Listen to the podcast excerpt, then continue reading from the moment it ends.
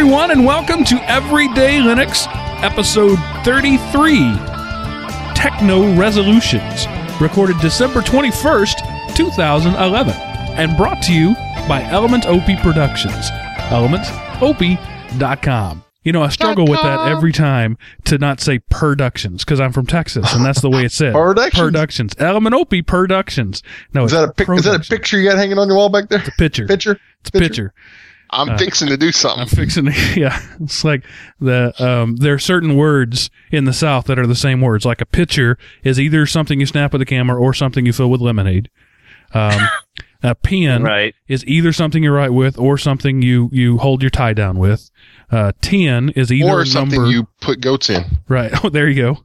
10 is either a number or something that a can be made out of. Yep. And Dawn is either a girl you know or a guy you know. Right. And wrench is either something you turn a nail with or something you do to your hair. Or turn a nut with. Yeah. Wrench. Yep. Or it's also what you do when you get dirt off your hands. Yeah, you wrench your hands off. Yeah. My dad told me one time, boy, get inside and put a sleeve on and wrench your hands off when you're in there. I remember him particularly saying that to me. Put a sleeve on. Not put a long sleeve shirt on. Get inside and put a sleeve on. So, being the smart aleck that I am, I would have put one sleeve on one arm and walked out that way. So, I guess I should introduce the guys I'm talking with. With me is the regular full Everyday Linux crew.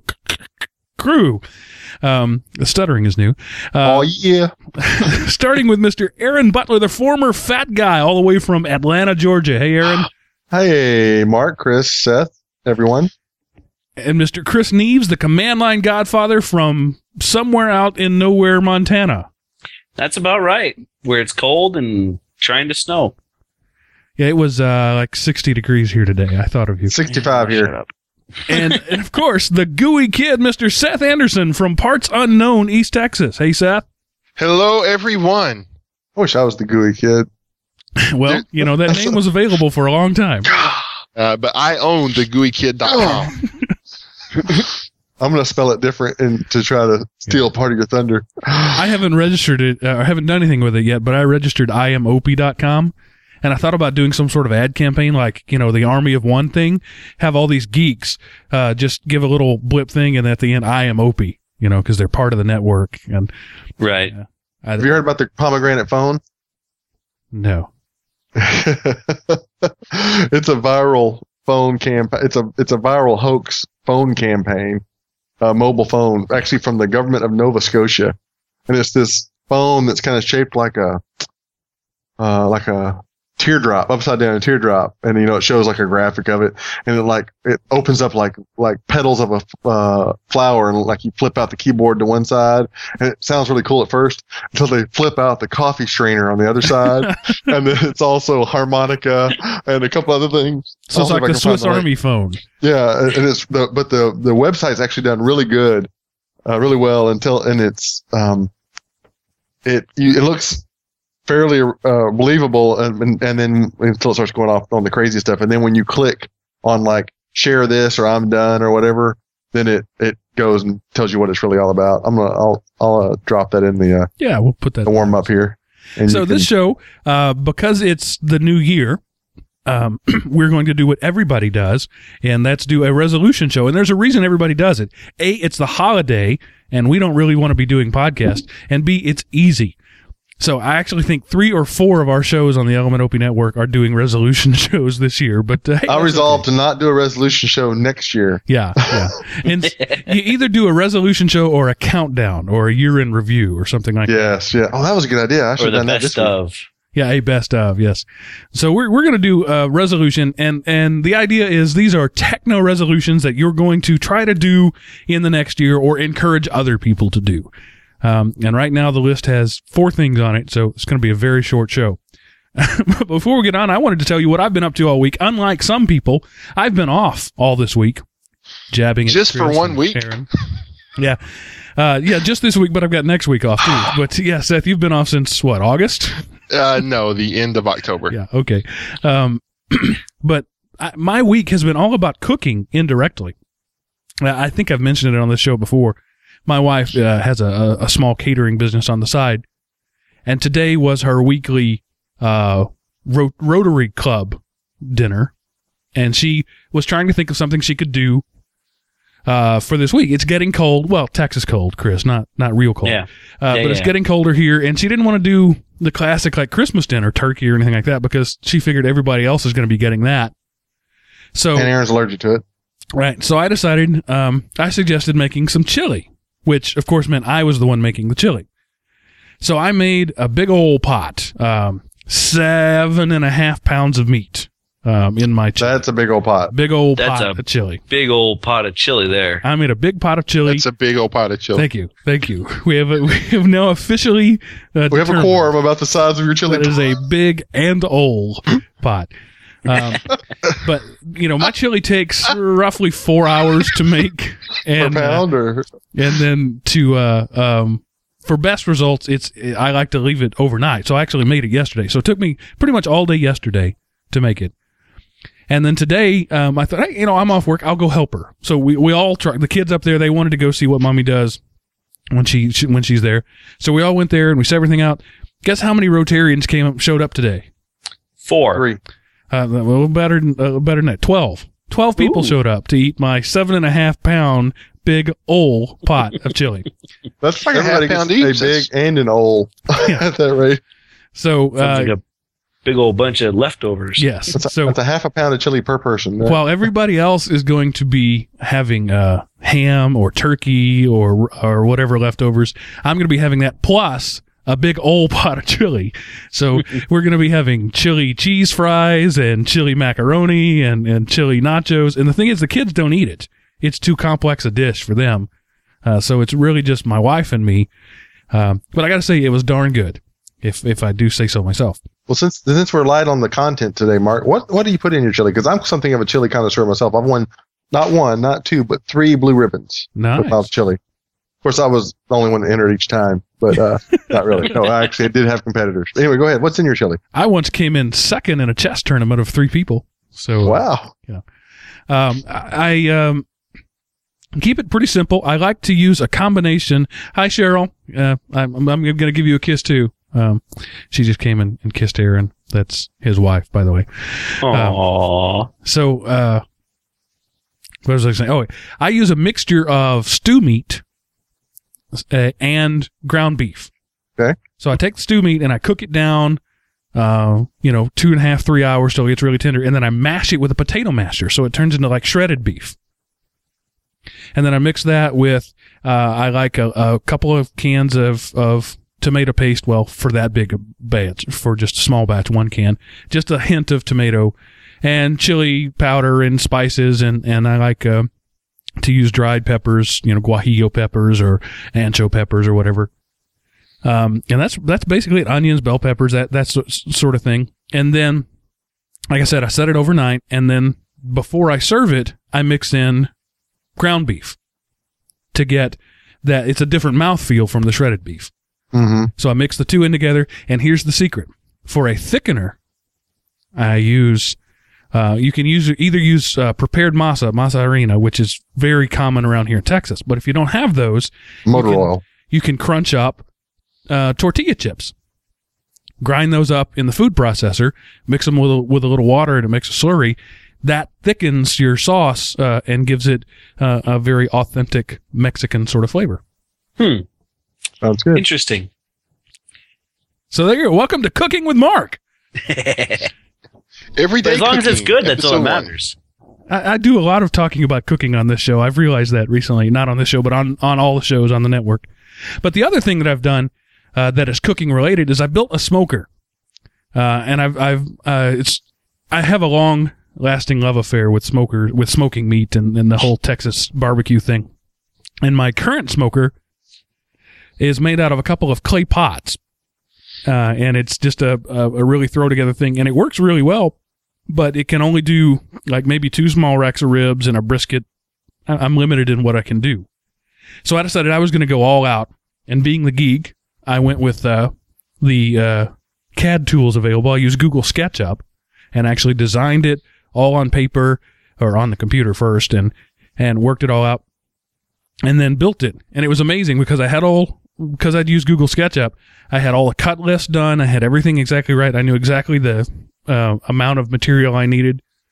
And when it all came time to do it, it was like putting something together from IKEA. It was amazing. I had everything all laid out, diagrams and everything, and it was just cut this, screw this, hammer this, and done. So I now have a big smoker. I've been testing it over the last couple of days, sort of fine-tuning the temperature, and I'm really looking forward to doing it. The first thing my wife wants me to do is smoker a salmon. So that's what I'll do. Sounds pretty cool. Sounds like something I would like to do. Well, that's someday. What I was going to say. If anybody's interested, since I've got all the plans, I thought I might put them online, and you can replicate it. It's a non-conventional construction. It's made out of wood. Most smokers are typically made out of steel or aluminum, but this is 3/4-inch plywood with steel sheet metal lining it. So the sheet metal reflects the heat back, protects the wood. Wood has to get to several hundred degrees, about 400 or 50 or so, before it combusts anyway. Well, paper is 451, right. I know from the name of the book. And it's actually a little higher than raw wood, so like 420 or so. But smoking, you never get above like 225, so that's really not an issue. But then I put the steel in there for both sanitation purposes. It's easy to wipe down. It's what most commercial ovens are made of. And it reflects the heat back and protects the wood. So I don't think I'll have any trouble at all. And my heat source is four little one-burner hot plates that you can find at your hardware store. I literally bought them at the hardware store. And they're all in the bottom of it. And on the top of that, I've got just an aluminum like hotel pan that I put wood chips in. The heat gives me a perfectly dial-inable heat source, and the wood chips I can put hickory or mesquite or whatever I want in there and produce the smoke. And but since it's electric, I can dial it in and keep it exactly the right temperature. People who use wood or propane, it's common to have trouble with adjusting the temperatures and getting things right. It'll get too hot or too cold. So now I've had it going for the last couple of days, and it's been at exactly the right temperature the whole time. So I'm really excited to get to use it. And if anybody's interested, let me know in the forums or send me an email, and I'll send you the plans about how to make it. I think it'd be pretty cool to have those up online. I'm sure we get a lot of people that want to look at it. You should also put up some pictures with the two marks. That way we can see the final product. Yeah, I took a couple of pictures with my cell phone, but the lighting wasn't great, and you can't really see much. I want to do some real pictures. I think it'll be cool. On the other hand, I may come back in a couple months and say, yeah, it caught fire and burned my porch down. So, we'll just have to see how that works out. Well, let's hope you don't burn your porch down. Yeah, I don't want to do that. Yeah, that would be bad. Okay, so anything else to talk about other than my cooking? I don't cook, so we can't really talk about my cooking. My house still reeks of cookies as of the last show as well. And I'm sure it will continue until after Christmas. So your wife's still in full-on cookie mode? Oh, yeah. It's nice. I would just appreciate if just one of my coworkers wouldn't come by and leave food and candy on the fat guy's desk. Do they not know I just spent the last 16 months trying to lose 150 pounds? I had not one, not two, not three, not four, not five, not six, not seven, but 8 people put candy on my desk this week. That's funny. And along with this one lady and her wife come by, and I said that correctly, just FYI, and offer cupcakes to me twice. Yeah. Oh, well, they're trying to spread some good cheer. Yeah, see, we had a little party at our school on the last day, and when there's a party, people say, hey, don't forget, there's a party, and I understand that. But when you're the fat guy, everybody makes a point to say, hey, don't forget, we've got goodies there in the workroom. So, every staff member stopped by, made a point to tell the fat guy that there was food available. Well, you also get as the fat guy, you also get, and this is the wrong show for all this entire discussion, but you also get do you want this leftover? Right. I've got an extra, fill in the blank, would you like it, fat person? Right. Hey, you must be hungry. Here, take this. Even though I watched you eat the exact same amount of food that I just couldn't finish. Right. In fact, at the party, when I was leaving, people started handing me food. Here, there's leftovers. Take this home. And I said, I'm going to assume that you're giving this to me because I have a family of 5 to feed and not because I'm the fattest guy in the room. And I'm not even going to make you tell me which one it was. Well, I tell people, I always say, well, if I take that home, the problem is I will eat it. Right. And I just refuse to take it. No, you can't make me. I'm not taking it. All right. No other comments on being the fat guy. I don't even know what neti pot is. Seth, what is that all about? Wait, I did not put that in. Seth, Aaron put that in. I'm sorry. I know what that is too, by the way. That's the FYI. Bizarre news items I generally automatically ascribe to Seth. Neti pot, yeah. Neti pots are those wonderful little, they look like a little tea pitcher, and people put water in them and pour them through their sinuses. Kind of a home remedy is supposed to keep you from getting colds. I can't really hear Chris very well, Mark. All right. It's supposed to, it's supposed to rinse your sinuses out and keep you from getting colds. I've used saline spray lots of times, the bottle that you can get. But apparently, some people are using tap water, which it recommends to not use. You're supposed to use distilled or boiled water. And there's been several cases of people getting some kind of brain amoebas, and it killing them. Well, I mentioned on the show. So as a general rule, just a final note here. A runny nose is better than a brain that's been eaten by amoebas. Yeah. So if you have to pick one or the other, go with the nose. Runny nose as opposed to runny brain. Yeah. I as I mentioned on the show we did earlier today, I just got my CPAP machine today, and it's got a humidifier thing in it, and they stressed, use distilled water only. Don't use bottled water. Don't use tap water. If you don't have distilled water, boil the water. Boil it. See, there was my Texas. Boil the water. Otherwise, amoebas will eat your brain. That's not what they said, but I kind of wish they had, because I would take it a lot more seriously. Use distilled water or amoeba will eat your brain. Other funny words that people say, we discussed earlier on the same show again, Mark, about how I'm raising my son to be a good geek and superhero nerd at the age of 5. He thinks that the bird that flies really high and eats mice is also the same name of the green guy that turns green when he gets mad. Hawk. It's Hulk. That's a hawk. That's funny. This kind of blends Hulk and Hawk. Hulk.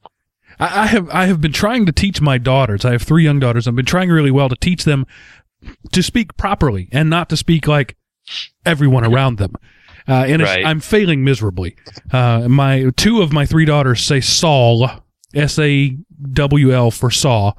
I saw it the other day, and it just kills me every time. One of them says, a sandwich and a glass of water. Incessantly, yes. 3-year-olds are like that once they get in the loop. Oh, okay. Yeah. So, see, that's the thing. Virus, when you said that, I immediately thought computer virus. I didn't know what a neti pot was, so I assumed this was some breaking news about a... It's like a honey pot. Yeah. I assumed it was some breaking news about a computer virus, but no. Well, a net, too. The word net. So, so it's actually it's an amoeba that will eat your brain. That's a little different. Not your TV. Yeah, well, I had just read an article today where some type of malware had shut down a hospital. They had to deliver paperwork by hand, and so they couldn't admit patients except for real serious ones. So and I was thinking it was something to do with that. Funny. No, I actually swear by a neti pot, but I follow directions and use distilled water. So you pour boiling water. It's actually been one of those things that I think it's actually helped me more than hindered me, because it also flushed out a blood clot that I didn't know was in there. Yeah. It was in the sink. It was that big around. Welcome to Everyday Gross Out. Yeah, that's a good title for this show. I didn't know it was in there. How big around was it, Chris? About the size of a softball in the sink. Wow. Yeah, it was huge. And when I went and told the doctor about it. How big is your nose? Well, no, it was plugged up in the sinus cavity. When I went and saw the doctor and I told him about it, they were like, well, no, that explains why you've been getting a whole bunch of sinus infections for the last couple of months. Okay. Wow. So it's one of those things that was like, wow, I'm glad the doctor told me that that's what that was for. I didn't expect this show to be typical in any way, but this has gone off the rails in a unique sort of way. Yes. And about typical for us. Yes. This is yeah. Okay. Google is developing a tablet, maybe, or maybe not. Yeah, I don't know if this is news or rumor, but it comes from an interview that Eric Schmidt was giving to an Italian newspaper, where he says that in the next 6 months, we plan to market a tablet of the highest quality, was the direct quote. And the gist of the article was that it appears that Google might be planning to do something like kind of what Amazon is doing with their Fire. Just you know, that way so they can tie the Android OS to a specific tablet and show what it can do to kind of get Android out of the tablet mire that it's stuck in. So I don't know if that's news or just rumor mill, but you know, there was a Google phone. And well, not only that, but they did buy out Motorola's mobile department. So maybe that's what they wanted. Maybe they wanted that engineering expertise for a tablet and not for phones, because they have said they wouldn't compete with their competitors in the phone market. They didn't say anything about tablets. Yeah. Right. So yeah, you know, who knows? Maybe, maybe it will be some, you know, because they're real good at like starting a project and then getting it to a certain point and then saying, well, that's okay. So maybe they want to prove that they can't, because the news for tablets is that iPad is great. Most Android things suck, and Windows is never going to get it right. That's that's most people's view of tablets. So maybe I think Google would love to prove that the Android experience can be as seamless and good as the Apple experience.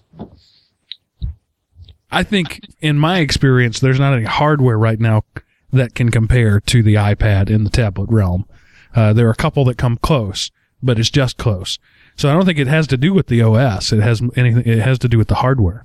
Well, it has to do with, like, Apple has like 1,000 engineers or so that, you know, just work on the processor. And I think the biggest difference is that, you know, because Apple does the hardware and software, their software and drivers are optimized to that specific set. And it's something that even if the hardware was the exact same, Apple would give you the better experience, because it's optimized. Yeah, I've said that for years. Because they control the hardware, they can write highly optimized software for it.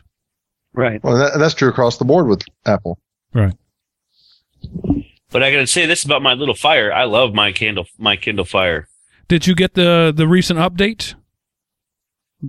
I don't know. I haven't checked it today. Fire. I think it was just yesterday or today there was a new update that supposedly fixed some performance issues. And the great thing about the great thing about the Kindle Fire is if someone steals it, they have one button access to purchase whatever they want with your information. Yeah, but since it's purchased through a credit card, all the same fraud rules apply. So it's generally fairly safe, I think. I'd be more concerned with them finding my vast warehouse of porn that I ordered off of Amazon than anything else. Right. Speaking of honest and dishonest people, but not pornography, Cheryl left her purse at a restaurant last night, and they nicely put it aside for us, and I went back and picked it up. And not only was everything there, but also the envelope laying on the top of everything with the $40 cash in it had been untouched. Nice. Wow. That was very nice. Yay, Marietta Pizza Company. Shout out. What? And the next story I don't want to spend much time on because it was not in any way unexpected, but we're glad it actually happened. Google and Mozilla hammered out their deal, and Firefox, Google will remain the default search in Firefox. Yeah, for another 3 years. I'm sorry, Aaron, I didn't hear you. I was saying it was totally unexpected to me because I didn't even realize that was even being discussed. Well, there was a big news story saying that they hadn't signed the deal. But I mean, that's too good a deal for both companies. Google gets lots of traffic from Firefox, and Firefox is profitable because of Google. So there's no way either of those companies would break that. Right. Yeah, Google does not want to be seen as an enemy of open source by saying, no, we're not going to support Firefox anymore. Right. And it kind of keeps the antitrust specter off of their Chrome OS. Because I thought that said antitrust sphincter for a second when I was scrolling through the article. Now, this next one I do find very interesting, that OpenOffice is now going to be handled by the Apache Foundation rather than Sun. Cherokee Foundation. Well, by Oracle. Oracle has had it. That's right. Well, Sun, Oracle bought Sun, so yeah. Yeah. And apparently, this happened about 6 months ago, and I never knew anything about it. But they are working on like a developer's release that will come out next year, and hopefully they'll get like a consumer release later in the year. But so, you know, the whole reason that LibreOffice exists is because the open source community hated what Oracle said about OpenOffice, so they forked the project. Yeah, buddy. So now that it has Apache, I wonder if there won't be if they won't come back together, or if there'll be two OpenOffice projects competing still. So for those of you who don't know, Apache is in control of OpenOffice now and not Oracle. I wonder if they'll change the license from GPL to the Apache license. That is what the 3.4 release that they're planning to come out with next year is designed to do, where they go through and they look at the code and all of that, and it goes through the permissive Apache license. Yeah, because the Apache license is much more business-friendly than GPL is. Right. So yeah, so that's so all of the open source people who are wondering about OpenOffice, you know, you don't have to wonder anymore because you really don't get much more open source than Apache. Yeah, it's been one of those things that I've always been curious how long it was going to take before Apache got that license fixed, because that's been an interesting subject for a long time now. Yeah. Chris is distracted now by his Kindle, so there must be either there is an update or he just picked it up and went, ooh, shiny, and can't put it down. Both. Squirrel. Okay. Squirrel. Yeah, so there was an update that's coming through? No, I haven't found an update yet, so I'm wondering if I'm not on the list of people that get one yet. Must be the old joke. It may be a time thing.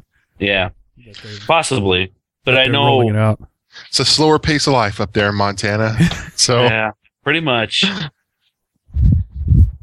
Okay, and the next one, Seth, you're going to have to explain this to me. An honest guy on the internet. Yeah, there is this comedian, Louis C.K. from Britain. Yeah, speaking of vulgar comedians. Yeah, he decided instead of going to like HBO or Showtime or something like that, or some paid outlet for his show, he decided to produce it himself, and he sells it via the web for $5 in a very DRM free kind of way, a way that is very, apparently it's extremely easy to take what you buy and torrent it. And he's doing it for $5 a pop rather than however much it would cost if you bought it from somewhere else. And so far, in like 4 days, he made over $500,000 in revenue minus production expenses. So he made a good profit. When they interviewed him, he said it wasn't as much money as he would have made through like a company like HBO or whatever, but it was a good money. It was a good amount of money. And the great thing is, you know, whereas if you bought a DVD from HBO, it's going to be a regional encoded thing or whatever, and you're going to be limited in where you can use it. So, but now you can download it, save it as whatever format, and carry it with you on a flash drive or whatever. So, I just thought it was kind of cool that, you know, we're kind of, in one way, we're getting away from the media empires, and this is somebody who has enough following, and he decided to do this. Kind of a neat way to see the internet work. I just thought it was a cool story. Well, he actually appealed to the audience. He basically told them, hey, for $5, you can download it, stream it twice, download it three times, and once you download it, it is yours to do with what you will. And so would you be willing to pay $5 and support me instead of me releasing it in the normal way? And apparently people have been, 100,000 downloads. Yeah, and quick. And the great thing is, if anybody goes and downloads it now, he still gets that money. I'll read you these two paragraphs. To those who might wish to torrent this video, look, I don't really get the whole torrent thing, but I'd just like you to consider this. I made this video extremely easy to use against well-informed advice. I was told that it would be easier to torrent the way I made it, but I chose to do it this way anyway, because I want it to be easy for people to watch and enjoy this video in any way they want without corporate restrictions. Please bear in mind that I am not a company or a corporation. I'm just some guy. I paid for the production and posting of this video with my own money. I would like to be able to post more material to the fans in this way, which makes it cheaper for the buyer and more pleasant for me. So please help me keep this being a good idea. I remember a few years ago, Stephen King did an experiment where he released like 14 chapters of a 15-chapter book as a PDF for like $2 or $3 and said, if I reach X, I'll write the 15th chapter. But if not, the story will never be finished. And I thought that was an interesting way to do it. And he got enough money, and he did publish the last chapter. Hmm. Huh. That is interesting. That's cool. So, you always hear people, right? Yeah, you always hear people saying that everybody's always in it to steal from, and they're going to download stuff and rip people off. But here's a way, giving people a chance to do the right thing, and and apparently there have been a lot of illegal torrents of it, but a lot of people have done the right thing. Yeah, there are a lot of people who will never pay anything for anything. Right, and I've heard Steve Gibson of Spinrite fame on the Security Now podcast often say, that doesn't represent lost revenue to me, because those people would never have paid me money. So if they pirate it, it's not lost revenue. It doesn't matter. They would never have paid me money. And so I kind of like that idea that you just recognize that people are going to steal your stuff, but you give the other people who actually want to pay it for it the opportunity. I know, I can't remember the last movie it was, but I bought a movie recently that came with, quote unquote, a digital copy.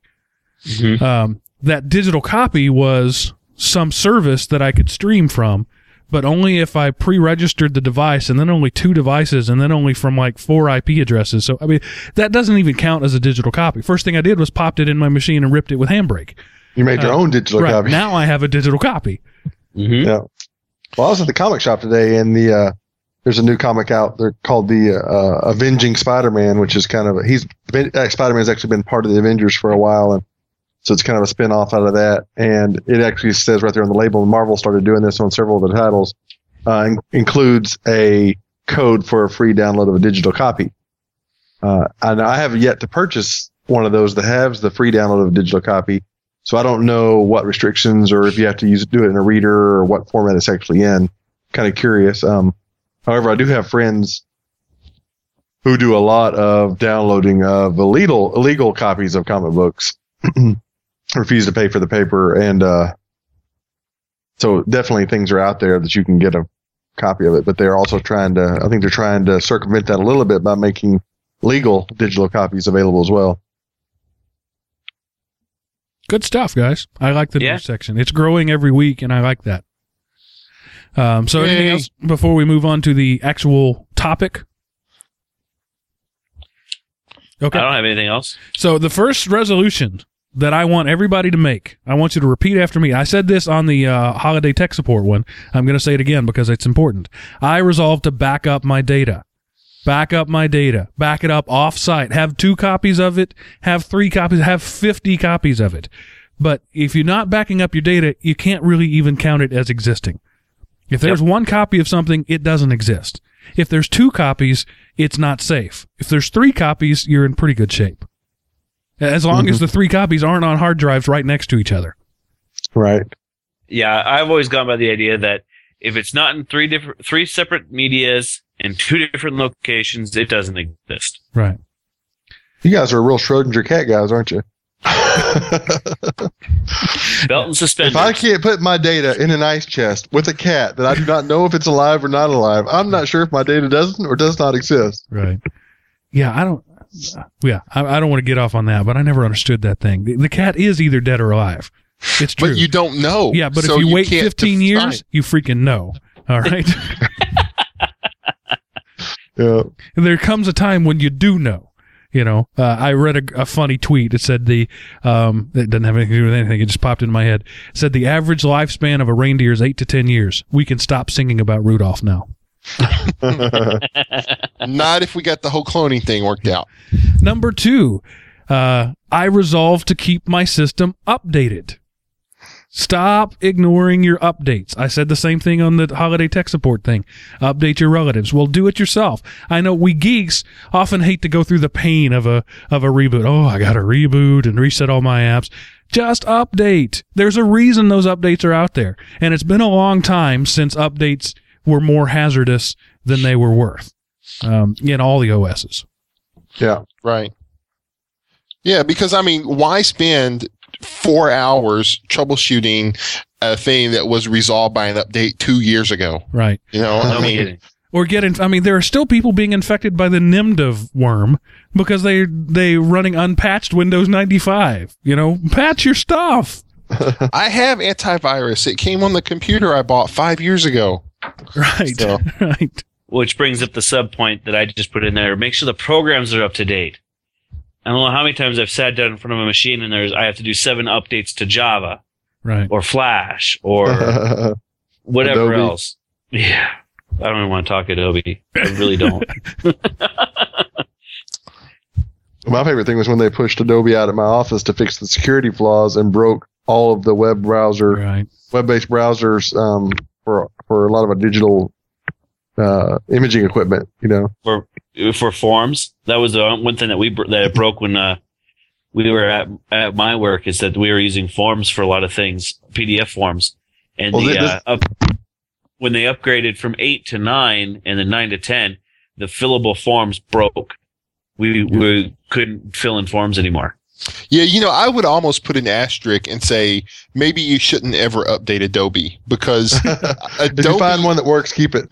Right, because there was an issue with Adobe 9, you know, and Windows 7, and Vista for that matter, because of how there's the everyone deny, and they fixed the issue in 9 point whatever, and then when they released 10, the code base they had used was so old that the error was back, and you had to wait for them to then come up with a fix for it in 10 after they had already fixed it once in 9. Okay, so this is the part where I have to retract my statement that says most of the time updating is worth the update and won't break you.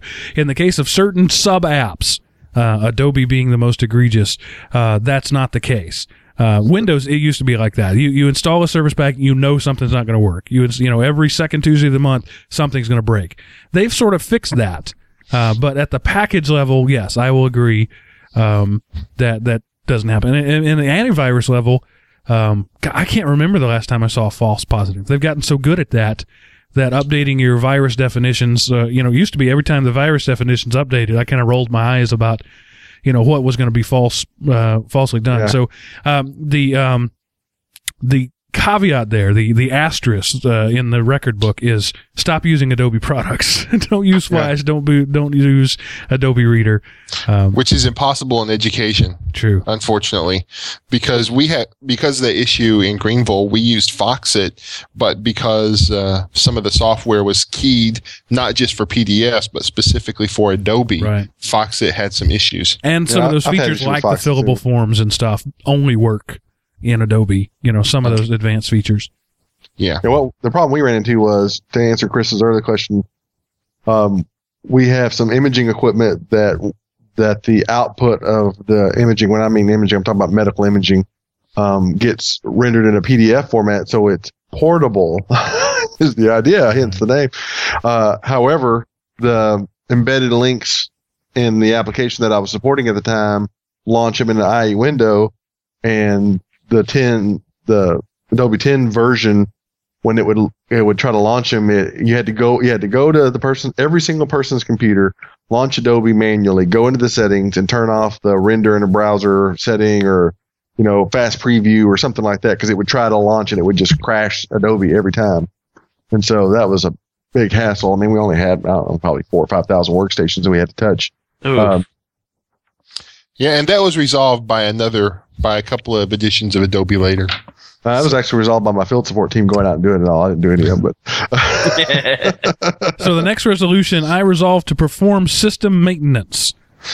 Yeah, there's a couple of things I put that in there. Number one, if there's some software you don't use anymore, get rid of it, because that's a major avenue for viruses. Like, for example, Shockwave. If you use Windows, you know, used to lots of stuff with Shockwave,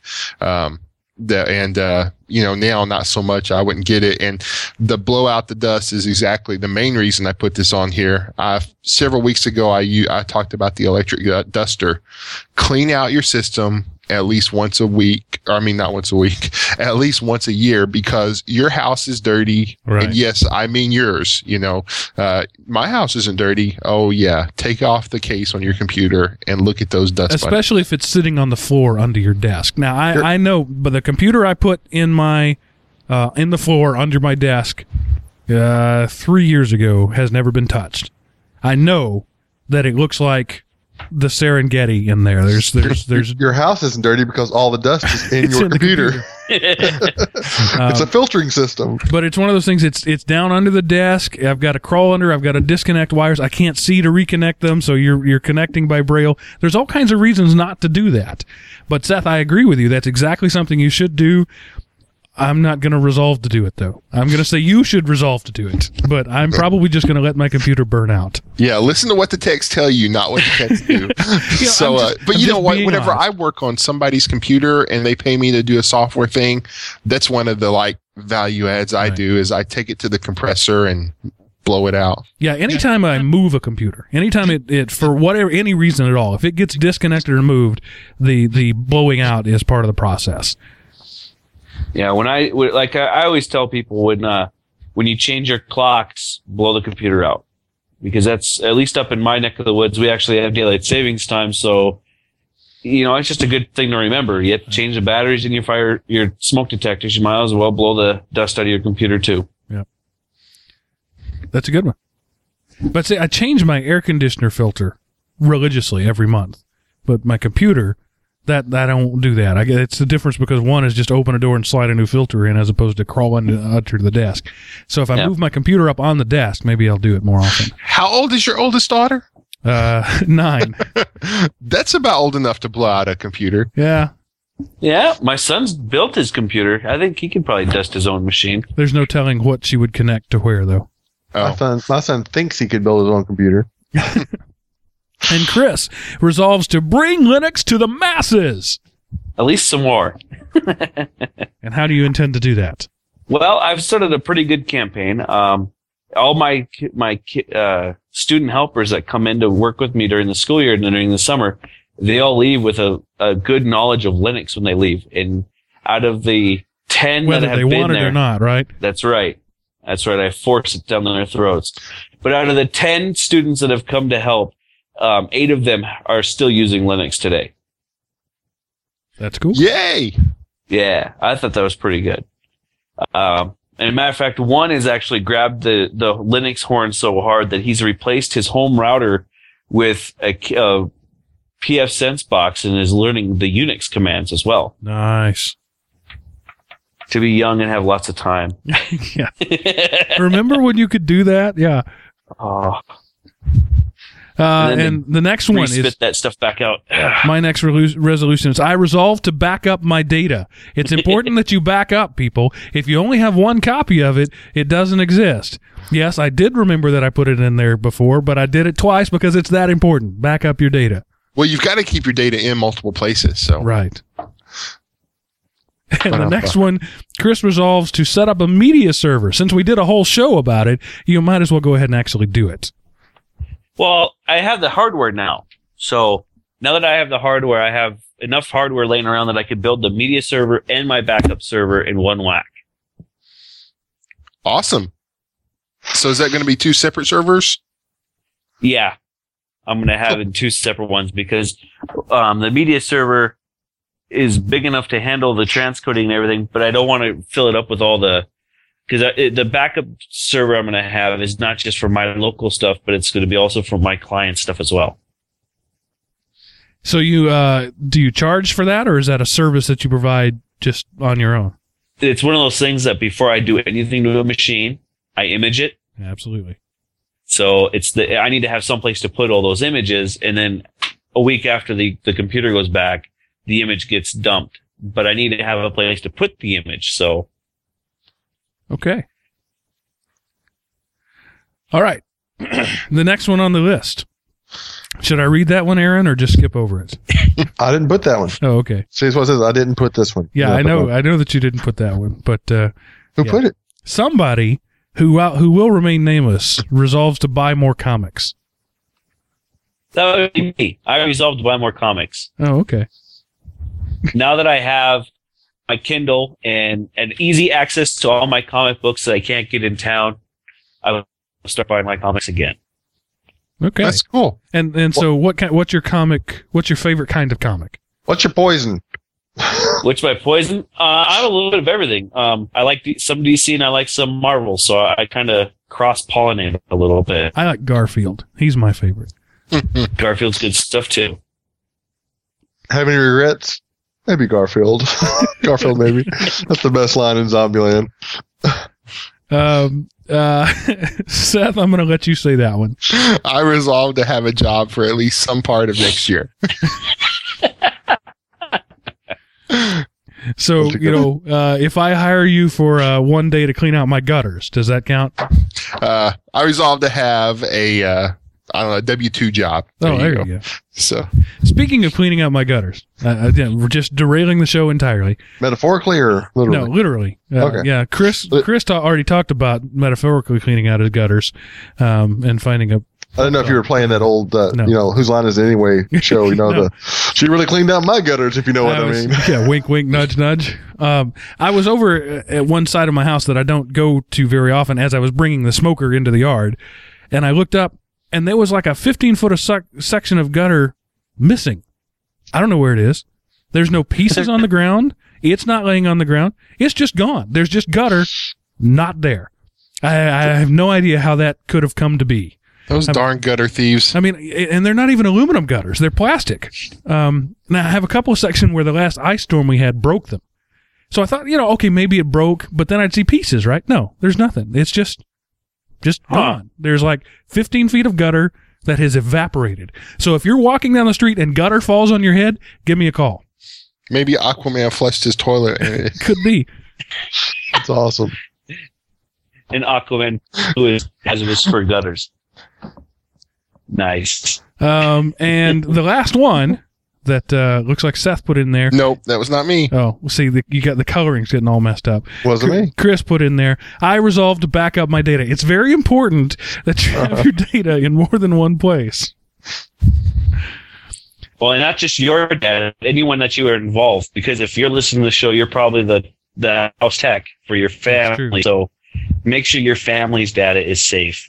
I don't know how many times I've been called by my cousin or my nephew saying, help, I blew up my machine and I can't get to my term paper, my pictures from my senior trip or whatever. Make sure you have something in place. Even if you have to go out and purchase a year's worth of carbonite for somebody, get it taken care of. Yeah. Just an interesting story about backup.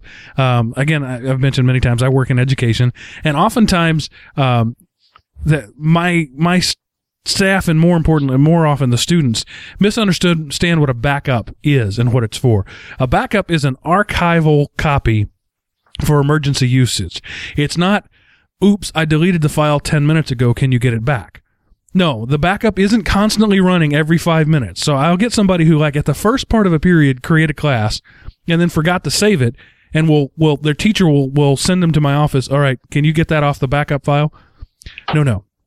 No, it backs up once a day, and it takes about 22 hours to do it. So it's really only every other day that you can count on it being there. You guys ever have any stories like that? The expecting the instant, the undelete instead of a backup? Yep. Yeah. Oh, yeah. Or the program froze up and it crashed. Can you bring my file back to life?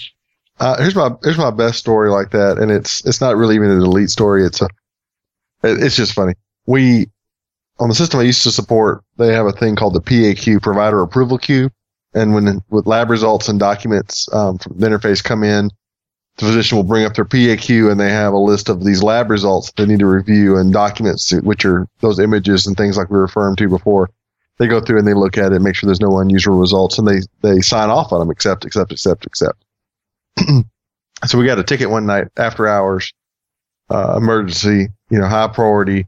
Provider called and said that she had her PAQ up and left the room, and her cat had laid on the keyboard and signed off on everything. Whoa! And she came back in, and her PAQ was empty, and she needed to know how to put the stuff back there so she could sign off on it again. Is this a web form? Is this a web form, or is it in a software? It's in the software. Luckily, though, it has a history tab. All you have to do up at the top, you just click the history tab. And she was able to see all the things the cat had signed off on. Just a quick plug here. If you use Firefox, there's a plugin called Lazarus that, as you're filling in form data, saves it.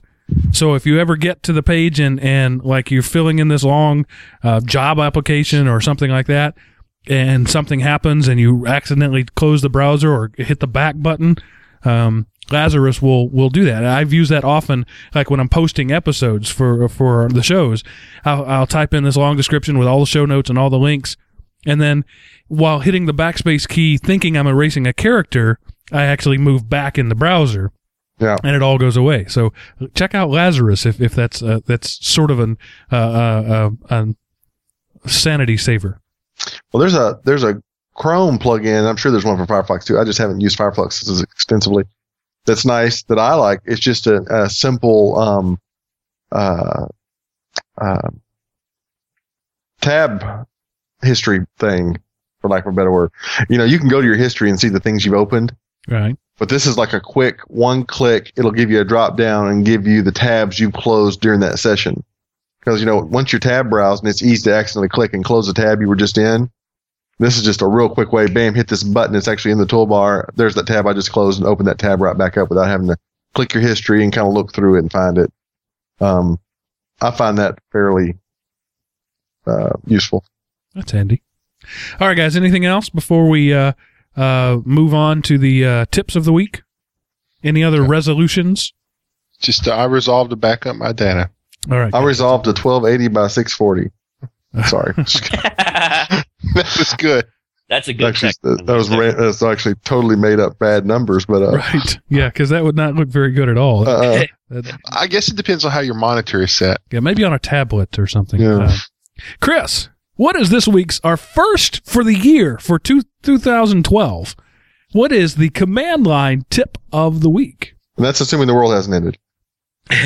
No, that's not supposed to happen until December, isn't it? Yeah. Oh, okay. Sure, sorry. Hold on a second. Bless you in advance. Nope, no sneeze that time. So that's what happened because I said bless you. When you say bless you, it stops the sneeze. It sucks. That hurts now. Thank you. All right, the command line tip of the week is app add repository. Now, if anybody is in a Debian system, or at least not, I shouldn't say Debian, it'd be Ubuntu-based system. They've added this tool called app add repository that will add a PPA to your system. So, like if you're trying to use, or if you're trying to get the brand new Firefox 9, you need to be in the PPA for Mozilla. And let's not assume what everybody knows what a PPA is. What is a PPA? A personal package archive is what that is. And that's where right now. A PPA is where somebody has actually built the archive or the binary packages of a program for you. So, like, I'm sure if people remember back a couple of weeks when I was talking about I needed to have the updated Blueman package for Bluetooth, you had to add the PPA for the Blueman package because the one that was in the repository was too old. This is the tool that you use to add those PPAs by the command line. So basically, it's like a repository that an individual can create and host. Yes. So if you're a project developer like Handbrake, for example, if you want the latest Handbrake, you need the Handbrake PPA because what's in the repositories is old. So the developers of Handbrake keep their own repository that you can add to your system, and then the update manager will treat it just as if it were the Ubuntu or Debian repositories. Correct. But it's not Debian. I don't think any Debians actually use PPAs. I don't think you can get a PPA into Debian. I think it's just Ubuntu-based. Okay. And I would have to look to make sure. From our GUI kid, what is our end-user tip of the week? Well, this week, in post-Christmas fashion, I am running a 2-for-1 special. I have a link to an article on printing issues where this guy is a technician and he deals with a lot of printing stuff. So he just kind of gives end-user tips on fixing common printer problems. And the links will be in the show notes. And then if you have a child and you want to get them a tablet, but you don't want to spend the money of an iPad, and you don't want them to have one touch purchasing through Amazon, Leapster or Leapfrog has an awesome tablet that apparently parents love. And, you know, and it's fun and it has apps and it looks very similar to an iPad or something like that. There's apps on there they push and play with. It's the Leapfrog LeapPad, and there's a link to it, Leapfrog LeapPad ExplorerX.com, and we'll put a link to purchasing it through Amazon, through ElementOP.com/Amazon on our podcast, and they're like $100. It's Christmas. It's right before Christmas when we're recording this, and they're pretty much sold out everywhere. But you want to start out the new year, and you want to get your child a toy that will be educational as well as fun. About $100. The funny thing about automated scripts in a web page: list price $99.99, Amazon price $139.98. You save -$40. You actually cost money more according to this, but that's funny. The list price is $100, but they have the Amazon price at $140. That's funny. I've heard great things about those as well. I don't have that device, but we've got lots of Leapfrog stuff at my house. The little books, storybooks, and we've got a couple of Leap pads. Not Leap pads. What are they? Leapsters. They're tiny little like Game Boys. So yeah, the company makes great products, and I have no doubt that it's an awesome product, and they're durable and they work really well. So. Yeah. And it looks, it has the modern tablet form factor. I mean, it might be a little thicker because it's designed for kids to play with who don't have the fine motor control necessarily, but it looks like a tablet. Cool. I just want the world to know that I have confirmed that Chris is wearing pants. That's right. He stood up, and we saw it. I just wish that it's just a good thing that he was when he stood up. Yeah, this is typically when I would say my famous line of, Chris, I've never seen this side of you before. Well, but you wouldn't, because that's too corny. It is. Well, this time I'm wearing pants. Who knows if it's every time? Yeah. So I'm going to delegate authority here. Seth, what's the contact information for the people on this show?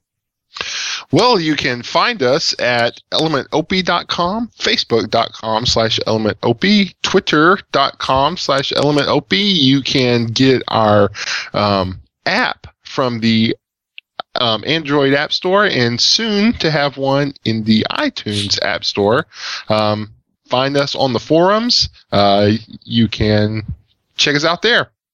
Very nicely done. Happy New Year, everybody. And God bless us, everyone. We hope that 2012 is a prosperous and healthy year for all of our listeners, and we hope that you share some of that prosperity by making me filthy rich. Linux is number one. All others are number two or lower. No, Linux is number zero. We're better than number one. That's right. All right, guys. Anything else before we say goodnight? Good night.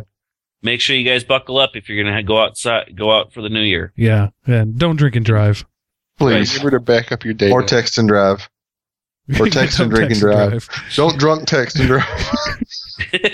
Don't drink and text either. That's a bad one, too. Yeah. All right. Well, I think as rambling as this has been, this is an appropriate way to end the show. So I'm just going to say that ends this episode of Everyday Linux.